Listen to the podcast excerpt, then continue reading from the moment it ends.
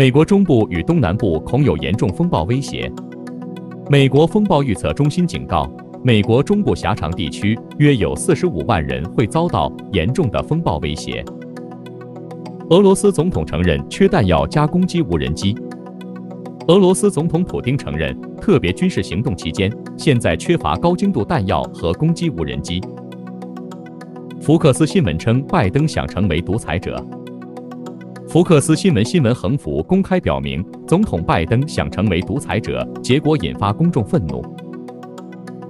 美联储六月暂停历史性的加息活动。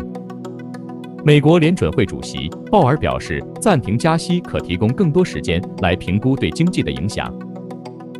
星巴克错误解雇被判赔二十五万美元。